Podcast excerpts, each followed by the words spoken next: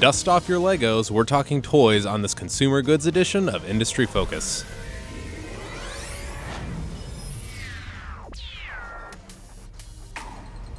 Greetings, fools. I am Sean O'Reilly, joining you here from beautiful Fool headquarters in Alexandria, Virginia, and I am with the incomparable Vincent Shen. How are you today, sir? Incomparable. You flatter me. Thank you, Sean. Why, why are you laughing? You are incomparable. we could search the ends of the earth and we would not find another Vincent Shen. That's true. Uh, well, uh, we missed you last week. How was Colorado? Oh, it was really nice. Uh, Did a lot of hiking, as I understand it. a lot of uh, enjoyment of the outdoors. Just the air there is very clear. The mountains are unbelievable. Within an hour of my drive towards Boulder, I was ready to move to Colorado. Don't uh, don't leave us. It's just too You cold. That's the only issue. Uh, Too yeah. cold. It was cold when you were there. Yeah, the weather was really nice during the day. It could be 60 or 70, but at night it'd be 30 Drops like a degrees. stone. Yeah. It snowed for two days. So Oh my gosh. Got it. Okay. Well, we are talking about toys this week, and what got us started on this for our listeners that are just joining us is uh, the news that Mattel is teaming up with Quirky, a crowdsourcing invention website where you can anybody can submit an idea uh, in order to get feedback and basically try to come up with the next big toy. Um, so, uh, Vince, first thing I want to know is have you been over to Quirky and have you submitted your amazing toy ideas? I have not submitted my amazing toy idea yet, but I do have multiple sets of blueprints ready to go. Oh my gosh. um, so yeah, anybody can head over to quirky.com slash uh, forward slash Mattel, watch the video about the partnership, and um, Mattel's chief operating officer Richard Dickson actually publicly stated that this marks a new era for Mattel, and I actually don't think that's the case, and I'll get to that in a minute. Uh, leveraging Quirky's platform, which allows us to discover new ideas for our toys, this new partnership will enable us to accelerate the speed and scope of invention. Um, that I do agree with. Um, the just the very idea that thousands of people could just submit their ideas and. Uh, eventually, hopefully, maybe one of them will become a big idea. But um, this reminded me. The first thing I thought of was uh, the Cabbage Patch Kids. The uh, you know, of course, I had just been born and all that, but that was like the Furby of the 1980s. Yeah. people killed them. I you know, remember. I remember the Cabbage Patch people Kids. people killed to get them and all that. The Tickle Me Elmo of the 80s. But um, it was actually invented by an art student named Xavier Roberts that started out just selling these little dolls that were the bodies were fabric and the head was of course some kind of harder plastic or whatever, but they were just sold at craft shows. And then it eventually just became so popular it got picked up by these major toy companies and They became quite the phenomenon. yeah, and then everybody found them under their Christmas tree brought by Santa. Um, so this this immediately reminded me of that. But um, what do you what do you think about this? Can this help Mattel at all? I think it will. Um, you know, it definitely helps having potentially thousands of people. That I think Quirky has over a million members. Yeah. So having that kind of base uh, to potentially draw ideas from is great. If anything, it'll just inspire the company. It's a cheap way to get ideas. For exactly and they you know they're running into issues now with innovation and coming out with new products you know their big big brand is barbie and That's sales for that has been stag have been stagnating or actually decreasing significantly over the past few years Sure. Now their their other uh, you know, doll brand, uh, American Girl, though, is killing it, but it's basically making up for the losses at uh, Barbie. But uh, I, my sister grew up on American Girl dolls, and I don't know if you've been to or seen any of these stores or whatever. I went with my little cousin who's like twelve. These stores are pandemonium. Like they're packed, and it's not even Christmas time. It was insane. oh i've actually never seen one of their retail It's- locations i have seen the It's stag. I it makes no sense to me. i have can't seen even- the uh the catalogs though the mail order catalogs yeah, two hundred dollars for a doll. they're impressive They, they pay um, it. Yeah. and you know so the girls love them so uh, it's good that the sales for their for that line are helping to make up for uh, their weakness in some of their other brands For sure. Yeah, and I uh this of course none of this is surprising me and I want to do this show because um I have a 14 month year old son at home. William, if you're listening to this in the future, how are you? Um but uh, he's gotten a plethora of toys.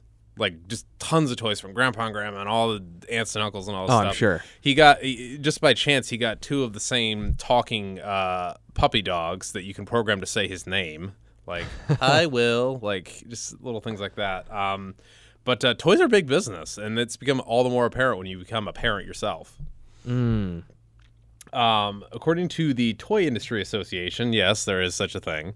Uh, the total market for toys across action figures, arts and crafts, dolls, games, and of course Nerf guns, which we buy lots of at Fool headquarters here, totaled 18.1 billion dollars last year, which is up a very respectable four percent over uh, over 2013, which was 17.5 billion dollars. Um, and globally, the United States is actually just you know less than a fourth.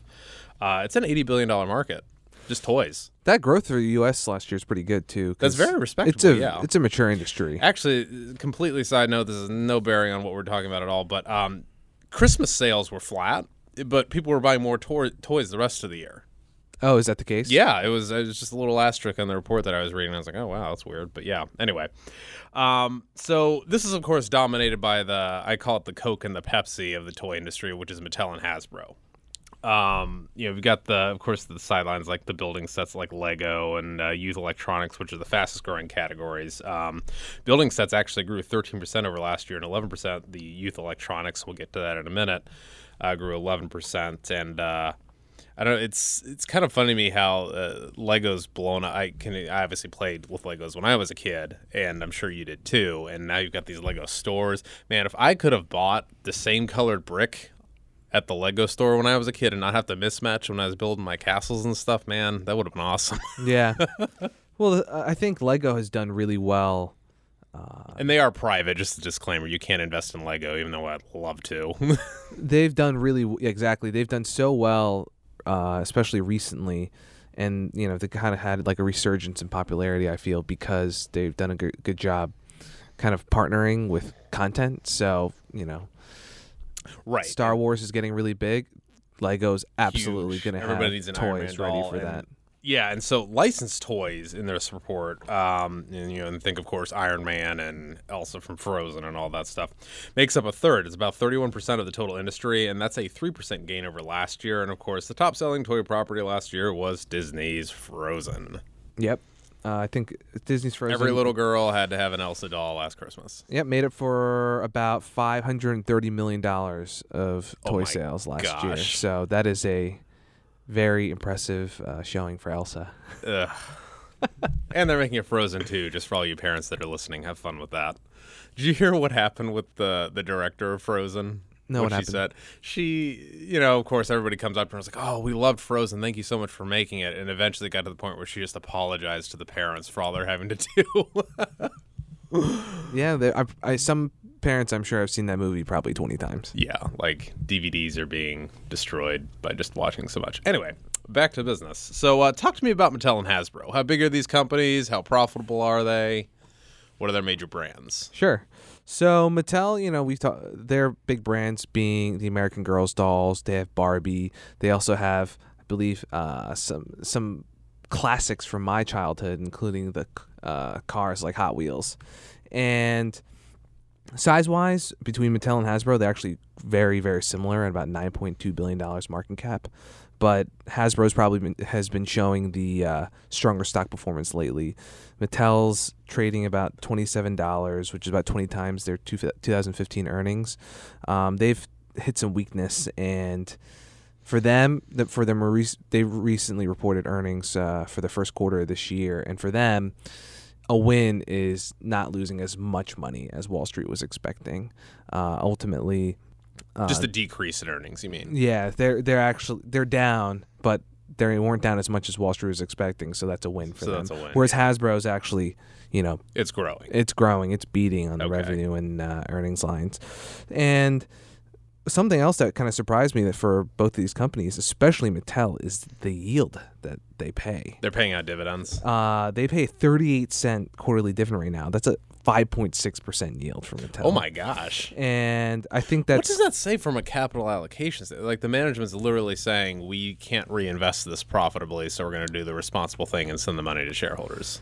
Potentially, uh, wh- the thing is, you know, their payout ratio was about fifty-five percent So a year or two ago, yeah. so very reasonable. But Yeah. it's as of recently where they've run into some of their weak earnings that it's jumped to hundred percent or more. oh wow, And another uh, big toy that Mattel has coming out that I think they're really hinging their hopes on is the Hello Barbie, which is a smart version of the Barbie that kids can essentially press a button and a microphone will record what they say, send it through the cloud, and you know memorize favorite items of theirs, their name, things like that. Kids can really develop a relationship with this Barbie. And some people are really excited about this.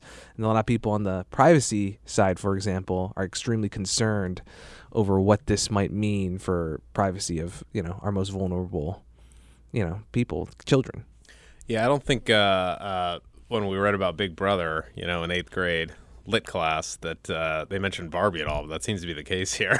It's a very uh it's a very unintimidating way to get to go about it. But this has had a bunch of backlash, as I understand. yeah, it right? has from from some parents and and other uh, consumer groups who are concerned that you know these companies are essentially going to be able to build you know personality profiles for each of these kids who buy this toy, and they're not happy about that. Of course, at the same time, some people would just say, hey, you know this. The information so the company is trying to say that defend their actions, say that information's going to be private. It won't be used to to you know subliminally market to these children, telling them to buy more Barbie products or make their pro- parents buy them for them. This really isn't any different than what Facebook does, though. Exactly. In the end, if for adults, if you use Google or Facebook or anything along those lines, it They know does way it. more. But you got to keep in mind these are children, Right. so that's where the real hot button issue is. So I I've seen videos. I highly recommend that anyone listening to this So this is all over YouTube. go go on YouTube, search Hello Barbie, and, and look at the recent uh, demonstration they had at a at a toy expo, and it's pretty impressive. Uh, she you know she can ha- she can hold a pretty good conversation. Uh, Oh my gosh. so So, uh, bringing it back around to Hasbro, they seem to be on the upswing. They seem to have a lot of these deals with the the Disneys and the Jurassic Parks and everything. well, yeah, Hasbro's ben- be- benefiting big time. Like I said, from some of the trends that are happening to the overall toy industry. One being a lot of it's like partnership with content, be it TV shows and movies. So last year, Hasbro put up big numbers because they had, I think, three or four Marvel movies come out. right. Um, and this year they have they're already seeing starting to see a boost from Jurassic World. Um, they have Star Wars coming at the end of the year. Oh my gosh. Uh, they had Transformers last year, Yeah. so these uh, like content partnerships for these toys are really, really important. The licensing, and see, and Marvel's got their. I mean, correct me if I'm wrong. Marvel's got a movie schedule for the next. I don't know, five years. exactly. Warner so like they're making another Star Wars trilogy, so there's that. That's- I have to think that Hasbro's pretty well set. Exactly. The end of the decade. that's a really nice schedule for them, where they know they're going to see strong demand with each release of this uh, for, from these movies. And in 2016, the icing on the cake is that Mattel's uh, uh, licensing with Disney uh, shifts over to Hasbro. They won, were able to win that deal starting 2016.